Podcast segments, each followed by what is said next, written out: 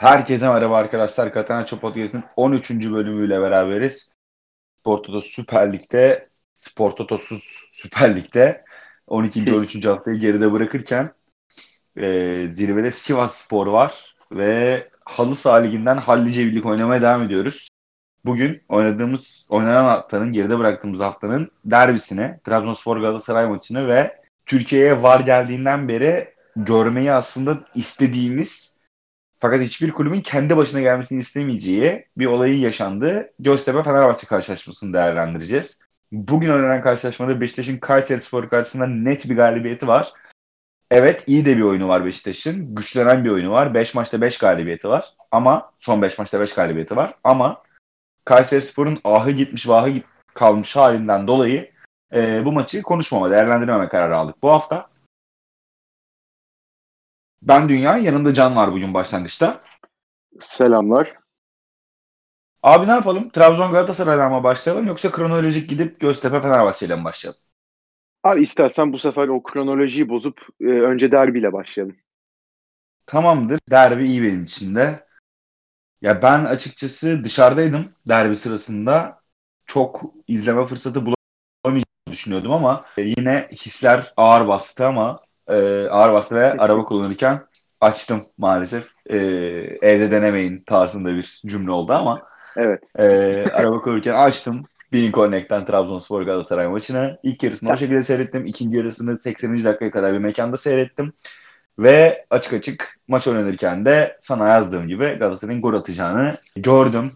Bunu açıkçası sene başından beri Galatasaray takip eden hemen hiç kimse gerçekten inanarak söylemedi, dile getirmedi. Çünkü bu stabil oyun, akmayan top, durağanlık, yavaş tempo, sürekli rakip bir sahada boşluk aramaya çalışma e, düşüncesi Galatasaray'ın Trabzonspor karşısında yediği golden sonra verdiği reaksiyona değişti.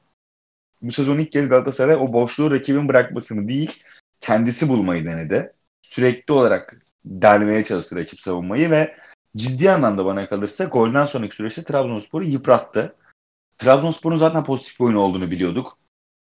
Ki ben Vakayeme ve Yusuf Sarı'dan daha iyi bir performans bekliyordum dün oynanan karşılaşmada. Ama geldi o ki Galatasaray savunmasını hatta sene başından beri aksayan Galatasaray bekleri Trabzonspor'un kanatlarının önünde durmayı başardı. E, ve yıllardır yapamadığı gibi Galatasaray hatta uzun yıllardır sadece Trabzon'da değil Kadıköy'de ve Vodafone Park'ta kazanamadığı gibi kazanamama serisini sürdürürken üst üste gelen mağlubiyetlere bir dur dedi ve İstanbul'a bir puanla döndü. Abi ben dilersen isim isim önce senden değerlendirme alayım. Sonrasında takım performanslarını değerlendirmeni isteyeceğim. Belki benim de ekleyecek bir şeylerim olur. Abi öncelikle şimdi bu iki gündür takip ettiğim spor programlarında da çok kötü maçtı falan filan deniyor da bence çok kötü bir maç değildi. Seyir zevki açısından özellikle Galatasaray'ın son iki senedeki derbilerine baktığımız zaman bence yani çift taraflı iki takımın da sahaya bir şeyler koyduğu herhalde en öne çıkan maçtı. Ya burada işte Beşiktaş Trabzon, Fener Trabzon veya Fener Beşiktaş maçlarını bir kenara koyuyorum. Ee, şey Galatasaray özelinde konuşuyorum. Galatasaray'ın oynadığı derbiler hep stabil şekilde geçen. İşte 0-0, 1-0, 1-1 neyse artık. Bir tek işte Trabzon'a gidiyordu. 4 deyip geri dönüyordu. Veya işte içeride Trabzon'a 2-3 atıyordu. Ama yine hani öyle çok sev- sevki olan işte göze hoş gelen bir futbol sağ, e, sahaya sergi, yansıtılmıyordu. Bu sefer bence dün öyle değildi. İlk yarı biraz iki takım da hani birbirini tarttı diye herhalde söylesek çok da abartmış olmayız diye düşünüyorum. Çünkü ilk yarıda iki takım da karşıyı çok zorlamayan, hücumda istediği aksiyonları ve istediği riskleri almayan bir pozisyondalardı.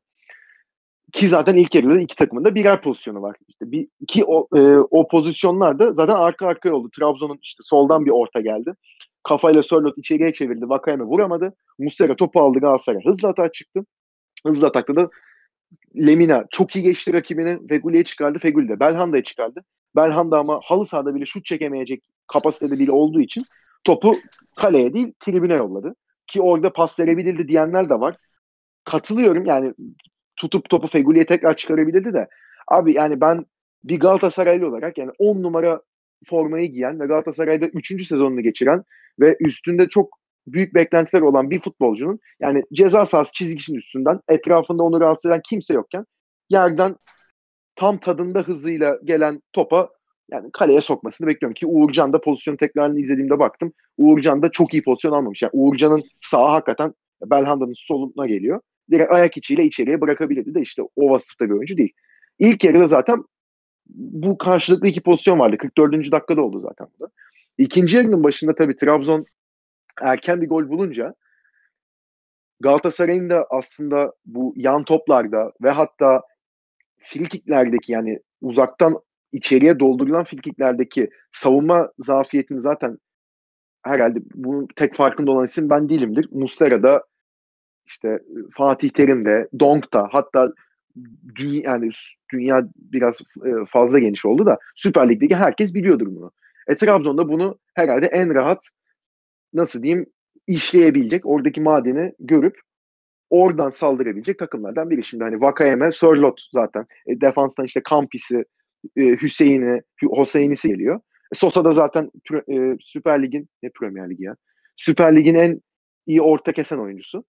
Öyle olunca yani Sörlot'u en önemli özelliği kafa vuruşları olan bir forveti, 1.93'lük Galatasaray savunması boş bırakmayı tercih etti yan topta. Ya. Burada, boş bırakmıyor. Abi yok ya. O ben orada açıkçası öyle üst, üstüne konuşulacak kadar bir faul olduğunu düşünmüyorum. Yani itişmeler hep oluyor. Marka bunu daha önce de yaptı bu sene e, Kayseri Spor maçında. Ben Markao'nun kendisini çok rahat bıraktığını düşünüyorum. Orada ki orada zaten e, Markao'nun adamı da değil. Arkasında Donk duruyordu. Donk filik atılırken gidiyor zaten. Nereye gittiğini bile hatırlamıyorum. Marka da zaten etrafına bakınıyor. Marka yani hava toplarında iyi de yan topta topun nereden geleceğini bile anlayamıyor bazen. O yüzden ben orada Galatasaray'ın savunma açısından da ki burada Markov'tan çok bence Muslera'nın hatası var. Muslera yan toplarda ki zafiyetini azalttı. Yani çıkıp top alabiliyor artık 3-4 senedir de. Hala bence kornerlerde de, filkiklerde de defansın nasıl durması gerektiğini ayarlayamıyor saha içinde. Ve bu da büyük bir problem oluyor. Yani benim herhalde Muslera hakkında tek eleştirebileceğim nokta bu. Onun haricinde yoksa maç içinde kurtarışları oldu. Ama şimdi tabii 51 52'de bu gol gelince Galatasaray bundan sonra Fatih Terim ilginç bir şey yaptı. Feguli'yi çıkarıp seri koydu sahaya. Ben mesela bu değişikliği anlamadım ve üst, sinirlendim bu değişikliğe. Hani çünkü Galatasaray'ın hücum anlamında baktığımızda sahada ki Lemina da ilk yarı sonrasında oyundan çıktı bacağında yanlış hatırlamıyorsam bir ağır hissetmişti ve yorgunum deyip özür dilemiş zaten Fatih Terim'den de. Feguli de çıkınca yani kim gol atacak bu takımda diye ben düşündüm. Ama ondan sonra Jimmy Durmaz tabii girmişti Lemina yerine. Bir öncelikle zaten niye seri önce girmiyor Jimmy Durmaz'ın o ayrı bir konu. Neyse bunu geçelim. Feguli çıktıktan sonra benim aslında beklemediğim bir şey oldu ve Galatasaray oyuna hükmedebildi. Sen de demin dedin zaten hani bu gol gelecek diye bekledim diye. Ben de ilk defa bu sezon yani 1 Aralık itibariyle bugün ikisi de işte maç 1 Aralık'ta 1 Aralık itibariyle 8 Ağustos'ta sezona başlamış bir takımın kaç ay sonra ilk defa maçını izlerken Aa, bu takım gol atacak diye izledim ben de maçı. Ki nitekim de öyle oldu. Galatasaray çizgiyi kullanabildi. Jimmy Durmaz çizgiye bence iyi indi.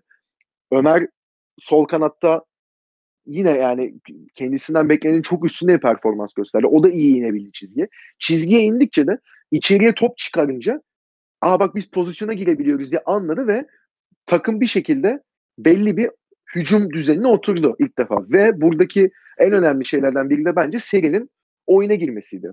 Şimdi ben sana şurada şunu, e, şunu sormak istiyorum. Serinin bunu zaten demin yayından önce de konuştuk da ilk defa aslında Galatasaray'ın hücum aklı olduğunu gördük bir maçta.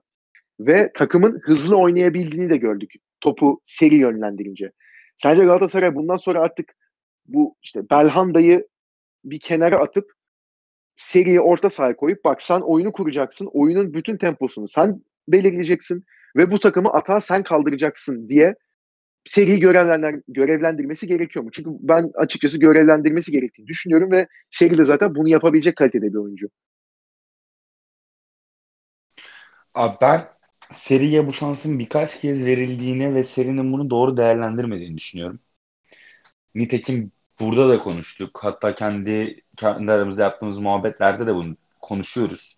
Ben serinin e, Galatasaray'da bu rolde oynadığı maçlarda tamam yani gerçek anlamda göze batan Real Madrid karşılaşması harici kötü oynadığı bir oyun hemen hemen hiç hatırlamıyorum serinin. Yani çok kötü oynadı. Takımın en kötüsü olduğu bir oyun belki yok ama beklenen seri performansını verdi mi? Bana kalırsa vermedi. Yani oyun aklıyla sadece oynadığı ligin, Süper Lig'in tamam belki Şampiyonlar Ligi seviyesinde ortalama bir oyuncu olarak gözükebilir. Ki nitekim içeride oynanan Paris Saint Germain maçında ciddi anlamda sahada dikkat çeken, göze batan oyunculardan bir tanesiydi. Ama Süper Lig seviyesi kıyaslandığında Süper Lig seviyesiyle kıyaslandığında seri oyun aklı olarak e, çok çok üstün bir oyuncu olarak geldi bu lige. Ama şimdi baktığımda, şimdi incelediğimde seri için aynı duyguları taşıyor muyum? İlk geldiği günkü duyguları taşımıyorum. Çünkü ne vereceğinden %100 emin olamadığımız bir oyuncu haline almış durumda. Ve bu durumda aynı şansı bir daha hocadan bulabilir mi? Beni düşündürüyor. Ben evet Alanya maçında en en kötü ihtimal Ankara gücü maçında denerdim. Seriyi bir kez daha Belhanda'nın rolünde sen bu takımın maestrosusun e, oyunun temposunu da belirleyecek olan sensin, takımın organizasyonunu da belirleyecek olan sensin diye birkaç kez daha o şansı verirdim. Ama Fatih Terim bu noktada o şansı verecek mi bilmiyorum. Ben açıkçası şundan da endişe duyuyorum. Galatasaray'ın uzun süredir kaybederek geldiği haftada Belhanda tercihli 70'e kadar idare etmesi ve sonrasında golü bulması Fatih Terim'in Aa ben Belhanda'yı çıkardım golü buldum şeklinde değerlendireceği değil de Aa bak Belhanda 70'e kadar iyi iş yapmış, rakibi yormuş şeklinde değerlendirebileceği bir şekle gelebilir. Ee, ve bu duruma gelirse de ben Belhanda'nın yeniden ilk 11'de forma bulabileceğini düşünüyorum. Ki devre arasına kadar ben bu tercihi de yatsımam o. Çünkü Evet çok kötü oynuyor. Evet hiç belki iki senedir, üç senedir tam anlamıyla beklediklerimizi vermedi ve bu sezon itibariyle artık iyice dibe vurdu. Beklediklerimizden öte ee, yani minimumuyla yetinebileceklerimizin dahi hemen hiçbirini veremeyecek düzeye geldi artık. Ama yine de geri kalan dört haftada skor üretme noktasında vereceği bir pas eğer takımı sabote etmiyorsa e, değerli olacaktır Belhanda'nın. Ben sabote ettiğini düşünüyorum. Ya ben de öyle düşünüyorum. Performansı... Özellikle yo yo dünkünden de öte Bruges maçında atamadığı iki top evet. yayından önce konuştuk evet. seninle. O, o iki top evet. gerçekten çok e, tat kaçırıcı bir durumda ya. Abi bununla beraber bak iki topu atamadı diyorsun. O iki topu atamayan dünya ya ikinci ligi de geçtim. Türkiye Amatör Ligi'nde o pasları atabilen oyuncular mutlaka oynuyordur. Ya onu geçtim. O iki pası atamadıktan sonra ikincisinden sonraydı. Yanlışsam düzelt ama Brüj'e asist yaptı ya adam. O kereke karşı karşıya kaçırdı Belhanda'nın pasında. Yani hani orada o kereke sok, sokamadı topu içeriye. Baya Belhanda Brüj'e asist yaptı orada. Dan ne yapsın? Oyundan yani. oyundan çıkarıldıktan sonra 94. dakikada Brüj'ün kazandığı taç atışında bizim yedek kulübesine evet. fırlayıp topu Brüj'de oyuncuya vermesi. Evet. Evet. Bir, bir, bir garip, bir gerçekten garip. Dün vurduğu pozisyonda da top Feguli'ye çıkarsa çok uzun zamandır Galatasaray'ın atamadığı o güzel gollerden bir tanesini belki izleyecektik onlardan. Abi evet ya, asist de orada... gol golü birazcık daha komik olurdu. Ya evet de orada hani benim düşüncem sence yanlış mı? Yani Galatasaray'da 10 numara pozisyon yani 10 numara formasını giyen hadi pozisyonu geçti kendisi ben 10 numara değilim falan diyor da 10 numara formasıyla skor katkısı yapmaya yapması beklenen bir oyuncunun o kadar boş pozisyonda topu kaleye sokması beklenmez mi?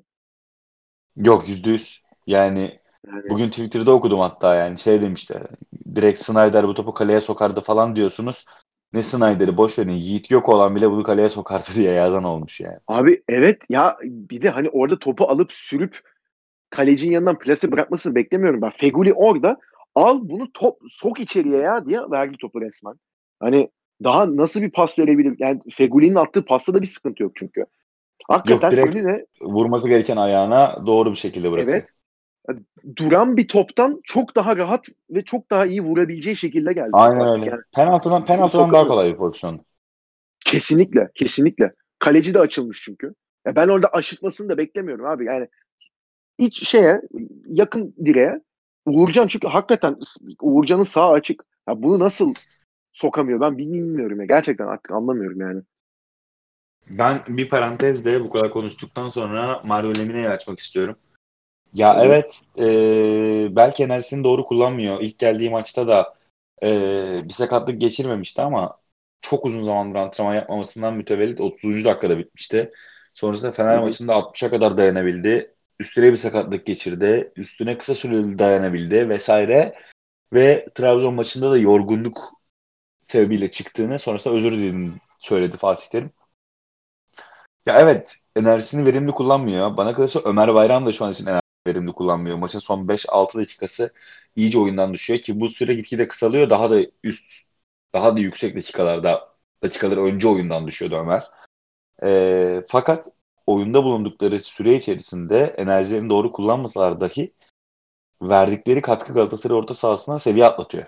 Yani Ömer şu anda sene başında tam bunu belki geçen yayında da söyledim yani. Sene başında Ömer'e sorsan e, oğlum biz e, orta sahayı Enzonzi Seri Lemine kurduk. Geçen seneden Belhan da var. Arada Feguli'yi değerlendirebiliyorum ama sen bu orta sahanın değişilmezi olacaksın desen hocam Allah aşkına benimle dalga geçme falan derdi herhalde Ömer ama Hakikaten ya.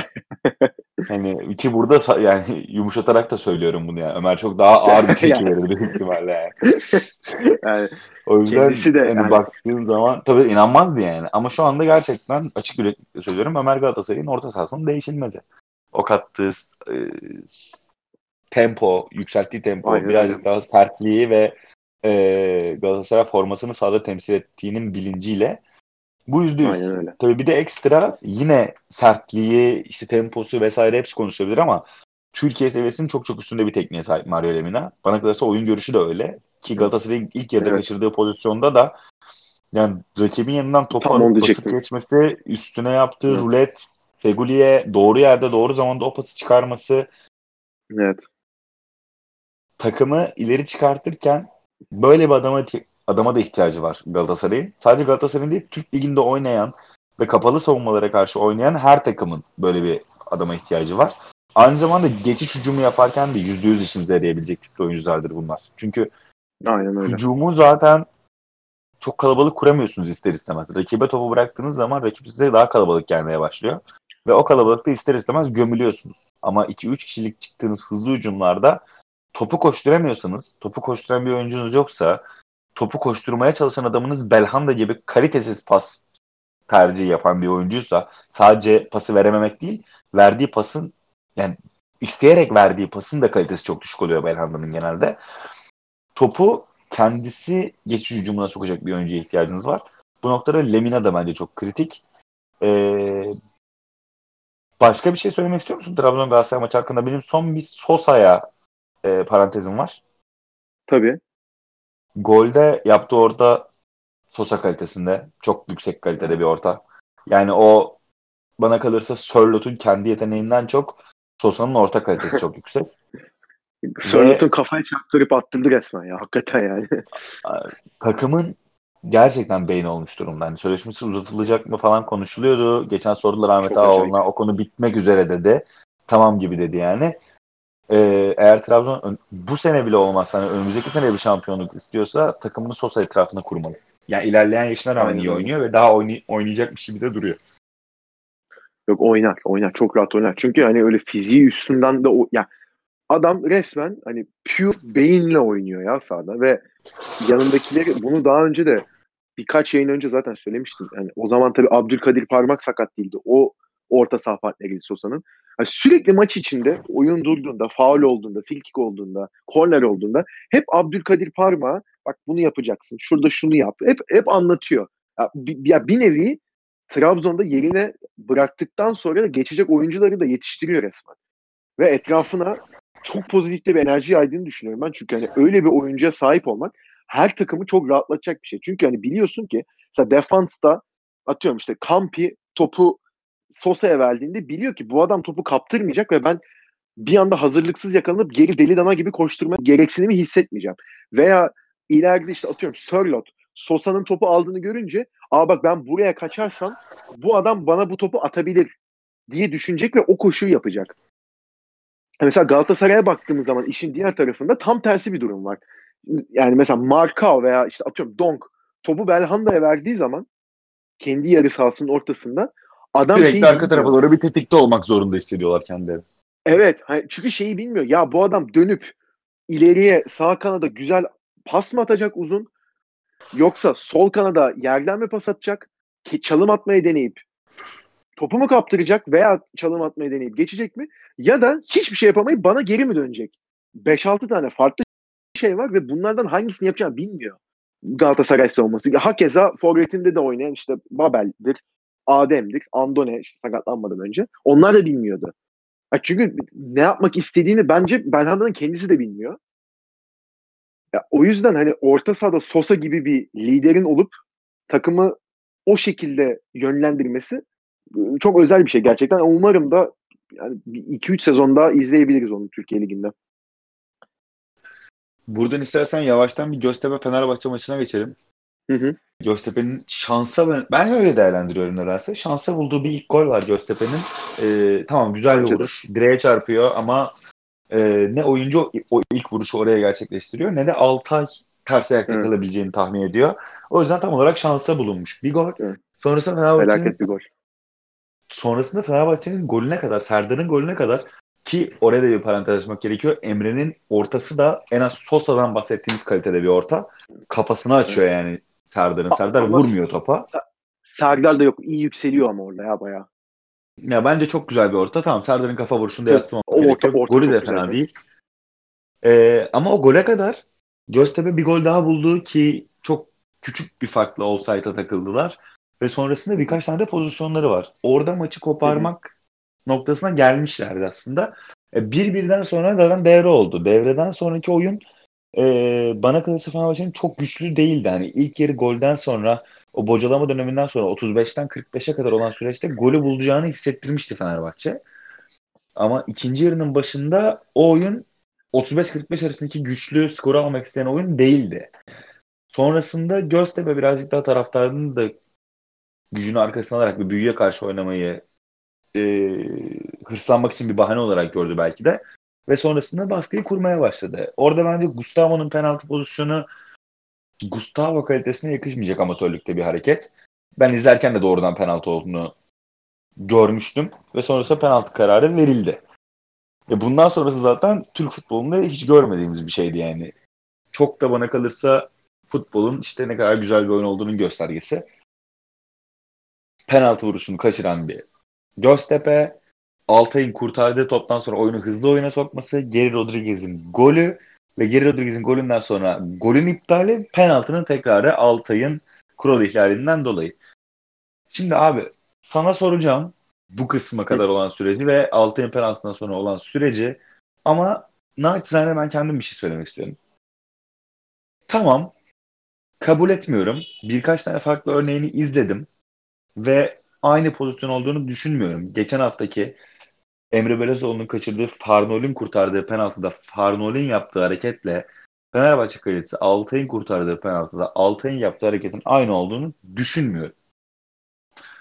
Fakat gel gör ki bunlar aynı olsun ve Farnol'ün penaltısında bu çalınmamış, Altay'ın penaltısında bu çalınmış olsun. Bir tane yanlış bir tane yanlış o şekilde gerçekleşti diye bütün sezon bu şekilde yanlış gidemez. Yani o zaman bir sonraki penaltıda Muslera penaltı noktasına çıksın.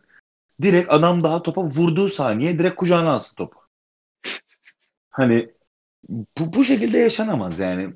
Tamam diyelim ki Farnol'ün pozisyonu hatalı. O zaman Farnol'ün pozisyonundaki hakemi eleştirelim. O penaltı neden tekrarlanmadı diyelim. Ama bu penaltının iptalini eleştirmek e, yerli değil bana göre. Yani ama şunu da söylemek istiyorum. Bunu hatta maçtan oynarken size de söylemiştim. Fenerbahçe'nin o pozisyonu gol olmasa ve skor bir anda yön değiştirmiş olmasa hani 2-1 Göztepe öne geçerken 2-1 Fenerbahçe öne geçmese maç 1-1 devam etse ben hakemin herhangi bir şekilde tekrardan gidip aa o penaltı böyleymiş o zaman bir daha attırayım diyeceğini de düşünmüyorum. Skor doğrudan el değiştirince bunun konuşulabilir bir noktası ortaya çıkınca Türk futbolunda hakem orada taktıraklarını dedi ki ben bu takımın hakkını böyle yiyemem e, VAR hakemiyle beraber ortaklaşa bir kararla Göztepe penaltısını tekrarladılar. Yani Fenerbahçe aslında bir nevi attığı golün kurbanı oldu. O golü atmasa Türk futbolunda maalesef yozlaşmış düzende ben böyle düşünüyorum. O golü atmasa e, Göztepe 2-1 öne geçmeyecekti belki de. O penaltıda kaçmış olarak kalacaktı. Sözü sana bırakıyorum. Abi şimdi bu penaltı konusunda maçın penaltı kısmına kadar olan bölümünde de ya çok yine tabii ki seyir zevki çok yüksek bir maç değildi. E, Fenerbahçe'de Cruze'nin formsuzluğu diyeyim etkili. Yani o 6. dakikada bir bomboş kaçırdığı bir kafa var. Daha ikinci dakikada ileri topu taşırken topu ayağına doladı. Hani Çiçi direkt bayağı topu aldı ve devam etti. Cruz abi arkasından baktı. Yani Cruz'e formsuz belli ki yani dönememiş sakatlıktan tam. Yavaş yavaş bulacak herhalde kendisini. Göztepe'nin senin dediğin gibi o bence de ilk gol şans. Orada e, Altay suçlu bulunur mu bulunmaz mı bilmiyorum. Bence bir tık da hatası var. Yani oradan çünkü sonuçta oyuncunun şut çekeceğini görüyor. Yani oyuncunun oradan şut çekebileceği tek nokta uzak direk. Altay bayağı kale, diğer kale direğine yakın direğe yapışmış bekliyordu yani resmen. Yani tıngır mıngır gitti gol oldu. O topu normal şartlarda doğru bir yer tutmayla çıkarabilirdi. Yine senin dediğin gibi Göztepe'nin kaçırdığı bir iki pozisyon var. Maçı koparabileceği. Fenerbahçe'nin de bir iki hızlı denemesi vardı ama çok e, etki yaratmadılar. Ondan sonra tabii ikinci yarının başında bu e, penaltı pozisyonu oldu. Şimdi abi burada şöyle bir durum var. Senin dediğin çok doğru bir şey var. Geçen hafta verilmediyse bu hafta niye verildi? Bu bu bir argüman değil. Bu bir argüman da olamaz. Yani bir kere yanlış yapılmış bir karar üstüne senin dediğin burada o yüzden çok doğru ve tamamen harfi harfine noktasına noktalar katılıyorum. Yani geçen hafta yanlış yapıldıysa bu hafta yanlış yapılamaz. Yok öyle bir şey. Yok yani ne demek o ya? Var protokolü var ki hakemlerin de bu iki pozisyonu karşılaştırdığımız zaman içinden çıkabileceği nokta şimdi Fenerbahçe resmi Twitter hesabı paylaştı Farnol'ün penaltı sırasında iki yani Emre topa vururken iki ayağı da çizginin üstünde değil. Evet değil. Ben de tekrar izledim ondan sonra. Hakikaten tam topu vuracağı sırada bir adım öne çıkıyor. Şimdi orada verilmemesinin sebebi son saniyede attı belki fark edilmedi. Direkt zaten ilk yarı bitti ondan sonra. İşte ne bileyim Emre çok yavaş vurduğu için zaten tuttu falan. Yani öyle şeylerden kaçılabilir. Yani hakemin ve var hakeminin de gözünden kaçtı olarak değerlendirilebileceği bir pozisyon olabilir diyorum. Bence yine de tekrarlanması lazımdı Malatya e, maçındaki pozisyon.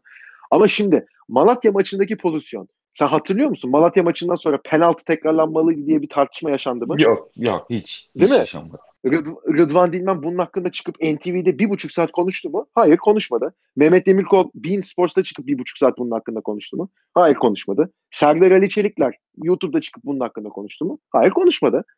E bu hafta olayın doğrusu yapıldığı zaman niye Fenerbahçe doğrandığı oluyor? Geçen hafta niye aranmadı hak? Ki çıkıp konuşsalar ben derdim ki geçen hafta evet doğru hakikaten bak durduruyorsun görüntüyü. Farnol çizgi üstünde değil. Bir ayağının çizgi üstünde olması gerekiyor yeni protokole göre. Hakem hatalı. E tamam da bu hafta doğrusu uygulandığı zaman niye olay oluyor ki? Doğrusu uygulandığı zaman sana karşı bir haksızlık yok ki.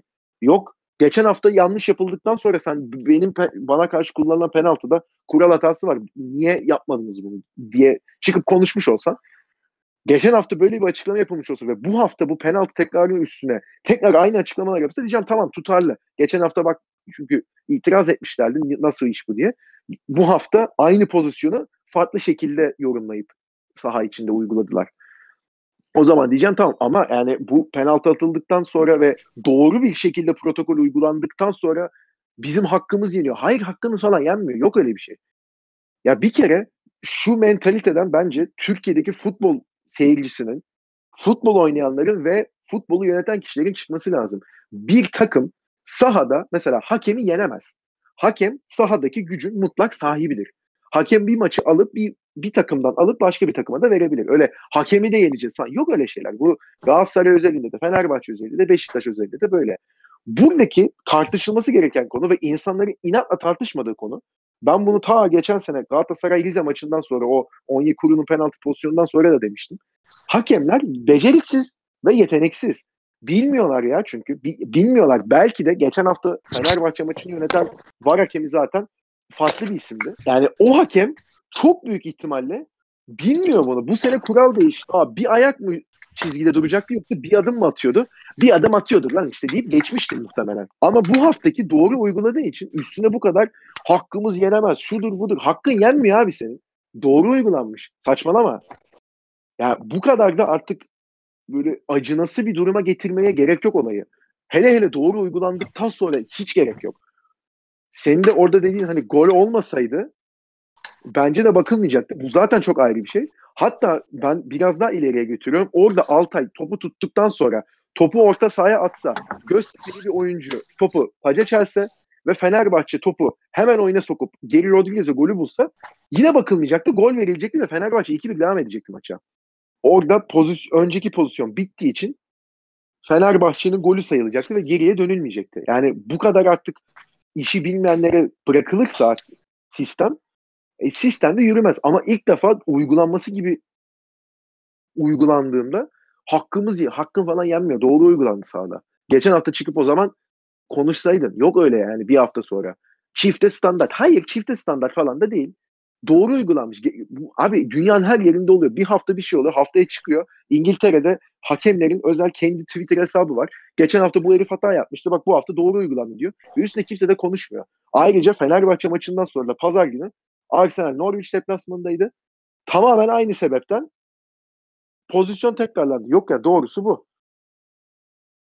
O yüzden öyle hani yani sahada herhangi bir şey oynamayıp zoraki şekilde pozisyona girip ondan sonra bizim hakkımızı yiyorlar. Yemiyorlar abi. Kötüler. Her e, herkesin hakkı yeniyor. Herkese de herkes de kaygılıyor. O yüzden öyle çok şey yapmaya gerek yok. Ayrıca evet. son diyeceğim Fenerbahçe konusuyla alakalı da Ersun Yanal'ın ben ne yaptığını artık anlayabilmiş durumda değilim. Şey de çok acı. Muriç yürüyecek hali yok sahada. Ben hani görünce üz gerçekten üzüldüm. Muriç'i resmen... Muriç bağlarım kopuk benim. Ayağımda 15 sargı evet. şey dizimde 15 evet. sargı var dedi. Bağları kopuk bir oyuncu evet. oynatamazsın. Abi, Bağları bir kopuk o... bir oyuncu FIFA'ya gitse büyük ihtimalle kulübü kapatırlar yani. yani ne yapıyorsunuz evet. siz diye. On bir de Göztepe'nin sahasının halini zaten biliyorsun. Bir de yağmur mağmur yağıyor. İşte o Fener'in ilk yediği golde de görüyorsun. Sağ, şey kalenin önü ta, çamur. Saha öyle bir saha ya. Sakat bir oyuncu. Tabii tabii o yaptığı asiste Abi, zıplayıp o topu indirmesi bile büyük özveri. Evet. Ben yani Ersun Yanal orada abi ben hiçbir şey oynatamıyorum. Takımda bir belli performans alabildiğim iki oyuncudan biri sensin. Ne olur gir ve kurtar şu maçı diye Muriç'i sahaya sürdü. Abi o sahada Muriç golde mesela yaptığı asiste topa yükseldikten sonra bir daha vursaydı bileğini ne olacaktı? Dört ay mesela sakatlansa ki sakatlanabilir. Ki öyle olacaktı, olacaktı? evet. Evet ne olacaktı? Abi ya burada hani takımın kazanmasında şunu bunu geçtim. Ya bir oyuncunun sağlığıyla oynadı ya Ersun Yanal orada. Ve bu hiç konuşulmuyor. Ben bunu anlamıyorum. Hakem hatası şudur budur. Hakem hatası pek hakem hatası yok bu arada. Doğru şeyin üstüne Fener'in hakkı yeniyor falan diye konuşuluyor da Ersun Yanal'ın bu hamlesi hiç konuşulmuyor. Hakikaten orada adam sakatlanırdı ya. Ondan sonra da 82. dakikada falan Fergie sokuyor. Ya. Yani e, Ersun Yanal da zıtlaşıyor muhtemelen şeyle. Ben e, bu arada şeyi de bu 2-3 hafta önce Fenerbahçeli bir arkadaşımla konuşurken söylemişti. E, Ali Koç Ersun Yanal'ı kovmak için yer arıyor diye. E, Fenerbahçe dergisinde yayınlanan yazıda o tarz şeyler diyor. Ben de o yazıya baktım ondan sonra. Hakikaten Ersun Yanal devre arasına kadar galibiyet serisiyle bir, yani 4 maç var. İşte 4'te 4 değil de işte 12 puanın alınacak. 5 puan alırsa devre arası kovar bence Ali Koç onu. Artık o duruma da gelmiş durumda. Yani baktığın zaman o kadar iyi bir durumda da değil Fenerbahçe. Sıradan bir Fenerbahçe görünümü çiziyor. O evet. Arsenal'da şampiyon olduğu sene vurup geçtiği gibi oynamıyor. Tamam geçen seneki kadar kötü de değil ama hiç kimse bir sezon Fenerbahçe'nin o kadar kötü olmasını beklemiyordu zaten. Ya bir kere zaten kadroya baktığın zaman kadro planlaması yanlış yapılmış. Şimdi bu kadroyu sen kurmadın, ben kurmadım veya Fenerbahçeli arkadaşlarımız da kurmadı. Sezon başı iki ay Kolarov'da Kolarov. Ya abi Kolarov yok işte. Yani Kolarov'dan başka dünya üzerinde sol bek mi yok? Tamam anlıyorum stopere de koyabilirsin. Peki olur da abi yani Hasan Ali Temmuz ortası sakatlandı. Yani bir Galatasaray taraftarı olarak e, bu eleştirini bence kulüp bazlı değil ülke bazlı yapmamız lazım. Yani ya dünyada başka canım. forvet mi yok şeklinde bir cevap alsan da ha, son derece ki. haklı bir cevap olur yani bir Fenerbahçe taraftarından şu anda. Ta- tabii ki tabii ki. Ama işte hani kulüpler bir isime takılıp Abi çünkü kulüpler şey yapmıyor hani Mart ayında bak yazın ne Mart'ı Aralık ayında bir sonraki yaz kim boşa çıkıyor diye mesela araştırma yapıp ona göre hamleler yapması lazım. 6 ay önceden sözleşme imzalayabildiğim Bosman'a göre oyuncular var. Kim şeysiz, formsuz bak onu kiralayalım belki satın alırız diye. Bizim takımlarımız öyle bir şey yapmadığı ve Haziran ayı geldiğinde oh, tatili de yaptık hadi bakalım kimler varmış piyasada diye gelince hiçbir şey de bulamıyorsun piyasada. Bir tane oyuncu buluyorsun işte profiline uygun. Olmazsa da bitiyor. Fenerbahçe'de Hasan Ali işte o da sakatlandı. Abi yani sezona zaten sol beksiz girmişsin. Digar sürünüyor sol bekte. Adama da yazık. Bir de her şeyi geçtim. Takımda işte dedim ya iki kişiden bence çok verim alıyor diğer Süleyman. Biri Muriç, diğeri de Ozan'dı. Abi Ozan'ın yaşadığı akıl karmaşasını düşünsene. Geçen hafta abi gol atmamız lazım diye Ozan'ı forvete koyuyorsun. Altyapıdan bir Bu tane hafta bile sağ bek başlatıp yok. orta sahaya çekiyorsun. Abi ya ben, ve öncesinde de orta sahaya koyuyorsun aslında. Maç öncesi adam bir hafta sen kendi yerinde oynayacaksın yine bak. Herkes düzeldi diye adamı orta sahada hazırlıyorsun. Adam stada geliyor. İlk 11 açıklanıyor. Orta sahada görüyor. Oh diyor tamam ben kendi oyunumu sergileyeceğim. Ki ara ara bu arada sağ kanada da geçti şeyde e, sezon içerisinde. Onu da geçtim. Bu maç diyor ki oh diyor tamam orta sahada ben rahatça topumu oynarım. İleriye top çıkarırım. Mücadelemi yaparım diyor. Hop tak yarım saat maça kala Diyor ki ya Ozan Hasan Ali kendini iyi hissetmiyormuş. Geç sağ.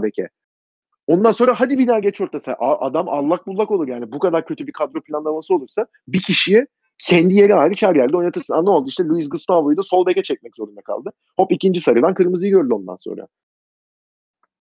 Ya takımlardaki plansızlık zaten başka bir şey de Fenerbahçe'deki farklı bir olay. 8 tane orta saha alıp bir tane sol bek almamak da işte garip bir şey. Abi şu önümüzdeki hafta bir boş takvimde bu sene yapılan yanlış kadro planlamalarını bir konuşalım istiyorum aslında.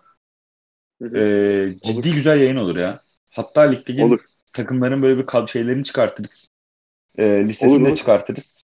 Böyle bir güler eğleniriz de yani böyle. 3 stoper, Olur. 18 orta saha, işte ne bileyim 5 stoper, 16 forvet, 4 Evet. orta saha falan böyle takımları bir konuşuruz.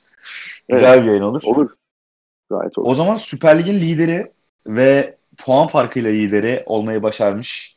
Fenerbahçe'ye 5, Beşiktaş'a 3, Galatasaray'a da 7 puan fark atmayı başarmış Sivasspor'u. Tebrik edelim. Çok güzel bir futbol ortaya koyuyorlar. Yine Çok. güçlü bir oyunla güçlü bir galibiyet aldılar. Ee, gittiği yere kadar gitmesini ben temenni ediyorum açıkçası. Çünkü böyle takımlara ve iyi futbola iyi futbola çok ihtiyacımız var şu sıralarda. Ee, yani güzel futbol izlediğim zaman pozitif bir şeyler gördüğüm zaman benim hoşuma gidiyor. Bu haftaki Trabzon Galatasaray maçı benim beklentimi bir nebze olsun karşılamayı başardı. Göztepe Fenerbahçe'deki penaltı pozisyonu komik bir pozisyon. Futbol adına benim 15 dakikalık bir beklentimi karşıladı. Ya evet benim tuttuğum takımın başına gelse büyük ihtimal sinir krizi geçirir, yastık ısırırdım ama başkasının başına geldiği için burada böyle gülerek anlatıyorum yani. Okey bakıyorum konuya.